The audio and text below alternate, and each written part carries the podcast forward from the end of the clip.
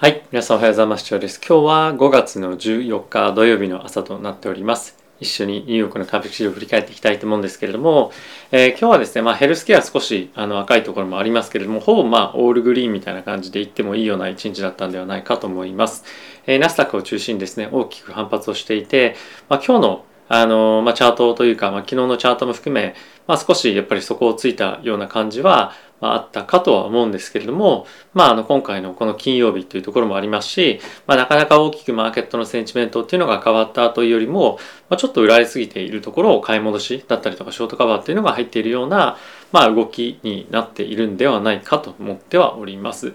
えー今日はですね FOMC に関連した人々のコメントも出てはいる一方でまあそれが全て、えいいコメントだったかっていうと正直そうではないかなというふうに思っていて、まあ、今回のリバウンドっていうのもなかなかあの手放して喜べるものではないかなと思いますし引き続き下落トレンドっていうのが続いていくという方向感で、ま、考えておくのが、ま、僕はいいんじゃないかと思います。あとはですね、今日については金利も大きくまた上がっていて、えー10年債の金利に関しては3%またしっかりと復活してはいるんですね。なのでまあこういったところを見てみると、まあ、株式のマーケット反発はしている一方で、まだまだやっぱりインフレだったりとか、えー金利の上昇ですね、こういったところについて、えー安心できないような状況ではありますし、あとはですね、今日ちょっと後ほど見ていきたいと思うんですが、コモディティの価格も非常にあの継続して上がってるんですね。まあ、これは昨日も少しお話ししましたけれども、まあ、夏に向けて、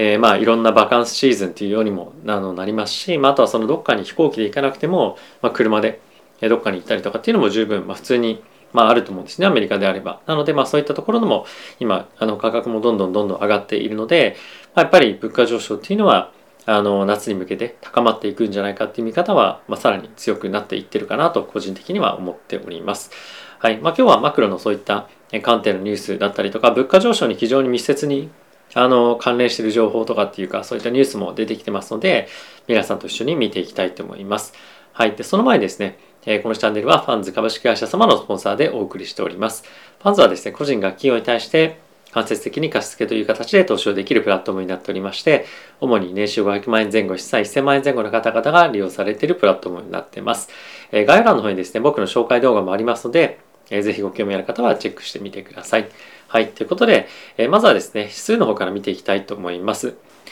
はい。ということで、まずは指数の方から見ていきたいと思うんですが、ダウがプラスの1.47%、S&P がプラスの2.39%、ナスダックがプラスの3.82%、ラッセル2000がプラスの3.03%となっております。はい。で、10年債の金利また少し下がってましたけれども、2.93というところで、まあ、11ベースぐらいですね、大きく上昇しておりました。で、その一方でドル円も昨日と比べて、まあ、1円ぐらい戻しておりまして、129.39というところまで戻しております。で、もう一つちょっとここで気になるのがですね、原油ですね、4%ぐらい下落、あの上昇してまして、また110ドル、乗せてきているような状況となっております。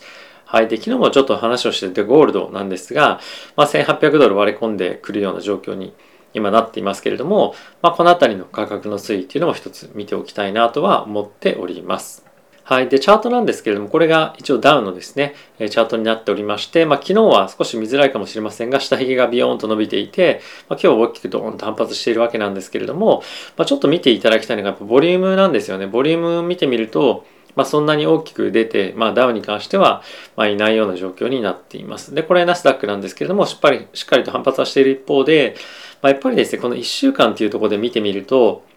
はい、これが週足のチャートなんですけれども、まあ、しっかりと大きくドーンと下がってるんですね。まあも、もちろん戻してはいるんですけれども、まあ、なので、まあ、安心感っていうのを、まあ、持つというよりも、まだまだやっぱり警戒感っていうのを、まあ、持っておいた方が、まあ、僕はいいんじゃないかと思いますし、まあ、昨日申し上げたナスダックに関しては、まあ、このせあの1万2000から1万1000ドルですね。この辺りをもう一段トライしに行く可能性も、まあ、十分十分あるんじゃないかと思うので、この辺りは警戒をして見ておきたいかなと思っております。はい。で、後ほどもちょっと見ていきたいというか、先ほどもちょっと申し上げたんですけれども、えっ、と、今ですね、ガソリンの、えこれ先物価格なんですが、えっ、と、年初来というか、まあ、かなり高い、えーまあ、水準感でですね、大きくまたあの値段を更新していっているような状況にえなっています。で、えこれがですね、え過去、あの1985年くらいからの、えーチャートなんですけれども、まあ、オールタイムハイをですね、バックバックバック更新中みたいな感じになっていまして、まあ今本当にもうありえないぐらい歴史的高値を更新中というような状況なんですね。で、この夏のシーズンに関してはアメリカ人の方々ですね、自分で車を運転して旅行に行くっていうことも非常に多いということもありまして、まあ、この辺りの物価上昇っていうのは、まあ、この夏のタイミングでさらに上がっていく可能性も十分あると思いますので、まあ、この辺りやっぱ考えてみると夏の物価上昇はまあ今まさにあの更新中みたいな感じにまあ、見えなくはないですよね。なので、まあ、先日発表されました CPI とか PPI に関しては4月の物価については、まあ、前月比という観点でえ伸びてはいるんですが、まあ、前年同期比というところでまあ鈍化してますよみたいな話はありましたが、やっぱりこの5月、6月、7月っていうタイミングで、まだまだやっぱり継続的な物価上昇はましていくというところを見ておく方がま安全なんじゃないかというか、あのまあいいんじゃないか、正しいんじゃないかと僕は思っております。はい。で、ここからですね、今日のニュースいくつか見ていきたいと思うんですが、えまずはですね、パウエル議長、これツイッターでも皆さんにご紹介をしたんですが、パウエル議長が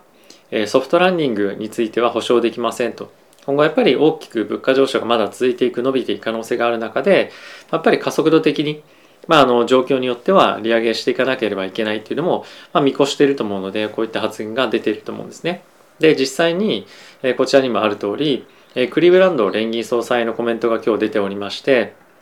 一応ですね、物価上昇をま見極めるというか、物価の鈍化を見極めるのは、数ヶ月かかりますというのがヘッドラインには出てるんですけれども、まあ、一応ですね、この中身を見ていくと、えっ、ー、と、この9月の FOMC までにインフレ率が鈍化していなければ、より早いペースでの利上げを必要になるかもしれないみたいなコメントも出てきておりますので、このあたりやっぱりさっき見たとこ、見た通り、まあ、ガソリンの価格だったりとか、それ以外のものがですね、やっぱりどんどんどんどん物価上昇していくような傾向が見られるようであれば、まあ、今50ベースポイントの利上げっていうのが、まあ、見込まれていますけれども、それをまあ越すようなペース、もしくはその50ベースのポイントを、の利上げを、まあ、よりその長いスパンでやっていかなきゃいけないような状況にはなっていくんじゃないかと思うので、まあ、警戒感この辺り持って見ていきたいかなと思っております。はい。で、もう一つですね、ミネアポリスの連銀総裁のコメントも出ていたんですけれども、まあ、FRB のインフレの対応に関しては、え供給面、供給網をめぐる見通し次第ですよと。なので、まあ、非常に、あの、今、なかなか見通しがつかないような状況もあるので、まあ今はあのはっきりしたことは言えないっていうのが今の状況で、まあ、これはさっきのクリブクリブランド連銀総裁と、まあ、似たようなことは言っているんですが、まあ、若干その高的なコメントは、まあ、内容の中にはないと、まあ、それぐらいの差かなと思うので、まあ、引き続きやっぱり物価上昇に対しての警戒感は持ちつつマーケットに向き合っていくというのが非常に重要なポイントかなと思っております。はい。で、ここからですね、ウォール・ストリート・ジャーナル、ブルームバーグ記事見ていきたいと思うんですけれども、まあ、一つ今気にされているのがマーケットですね。イーロン・マスクが、えー、ツイッターの今買収については、まあ、進めていきますよというふうには言っている一方で、まあ、ちょっとオンホールド、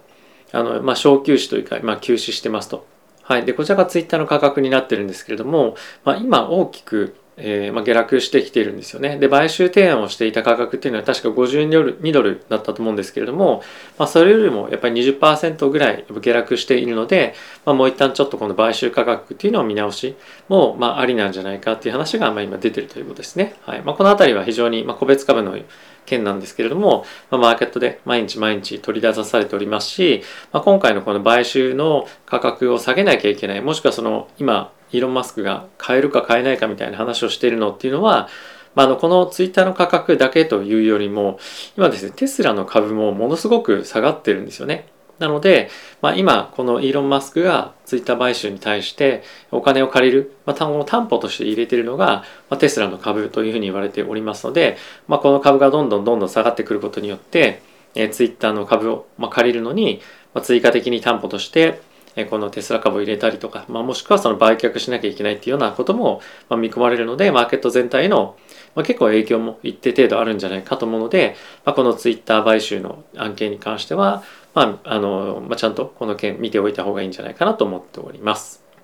はい。ということで、えー、次のニュース見ていきたいと思うんですけれども、えっ、ー、と、今ですね、Facebook だったりとか Twitter も含め、えシリコンバレーのですね、えテックの会社が、まあ、人をなかなかちょっと雇うということをやめたりとか、まあ、今、あの一部の企業に関しては、まあ、レイオフを始めてるなんていうような記事となっております。で一応ですねヘッドラインいろんなところを見てみるとマーケットとしてはですね雇う人がいないと雇える人間が人材がいないっていうのが、まあ、基本的には、まあ、ある一方で、まあ、Facebook とかですね非常にまあ、大きな会社、まあ、Amazon もここに写真載ってますけれどももうコロナ禍のタイミングで、まあ、かなり人材の確保っていうのはすでに行ったんですね。で、まあ、そういったこともあって、まあ、少し今雇いすぎた部分もあるので、まあ、こういったところを整理したりですとか、まあ、あとは追加的に、まあ、雇うのであれば、まあ、あの本当にいい人しか取らないとか、まあ、そういった形で、まあ、雇いしぶりみたいのが、まあ、一部の企業では起きてると。でやっぱりその賃金も高いですし、まあ、福利厚生も当然かかってくるので、まあ、今のこのちょっとですねマーケット環境が悪い中、まあ、決算というのもまあ少し悪化してくるので、まあ、こういったところで少しずつ、えー、まあコスト調整っていうのをしていってるような状況に、あるかと思います。はいまあ、これを見てみるとやっぱりそのあのノンファンペイロール毎月あの毎月毎月第1週の金曜日にありますけれども、まあ、こういった数値の悪化っていう可能性も、まあ、あるんじゃないかと思いますし、まあ、賃金の上昇がまだ続いていくようであれば、まあ、こういった動きっていうのはさらに広がっていくと思うので、まあ、注意をしておきたい一つのポイントかなと思っております。はい、で次、えブルームバーグの記事なんですけれどもやはりまあ一番大きく出てるのはイーロン・マスクのツイッター買収の記事ではあるんですが今日見ておきたいのは、えサムソンがですねえー、と現在半導体を作っているんですけれども、え、まあ供給する価格を20%、え、上昇させますというのが記事としてなっています。で一応ですねこれは、えー、あの第2四半期から開始するというふうに言っているわけなんですけれども、えー、と別の会社もですね同様にあのこういった形で価格を上げているんですね。なのでまあ同じような動きを、まあ、追随するようなあの上げているわけなんですけれどもこれに加えてもう一つ注意をしておきたいのが、えっと、まあチップメーカーっていうのはですねあの自分たちで作ってる人もいればあの委託して作ってもらってるところも、まあ、多くあるんですけれども、まあ、この委託先のいわゆるそのファウンダリーっていうふうに言われている人たちも、えー、約10%ぐらいですねそのチャージする価格っていうのをまあ上げますというふうに言ってるんですね。なので、まあ、この半年ぐらいのタイミングで、チップおよびそれに関連する費用っていうのは3割ぐらい上がる可能性があると。やっぱりこういったところも物価上昇に大きく寄与していくと思いますし、まあ、この辺りのチップの価格が上がれば我々が買う、まあ、そのパソコンとか、まあ、それに付随するような商品はですね、まあ、値段がどんどん上がる可能性もありますので、まあ、一層の物価上昇っていうところが見込まれるんじゃないかと思いますので、まあ、この辺りを、えー、まあしっかりと考えておくと、まあ、物価上昇なかなかやっぱ避けられないなという印象は、まあ、強く持たれる方も多いんじゃないかと思います。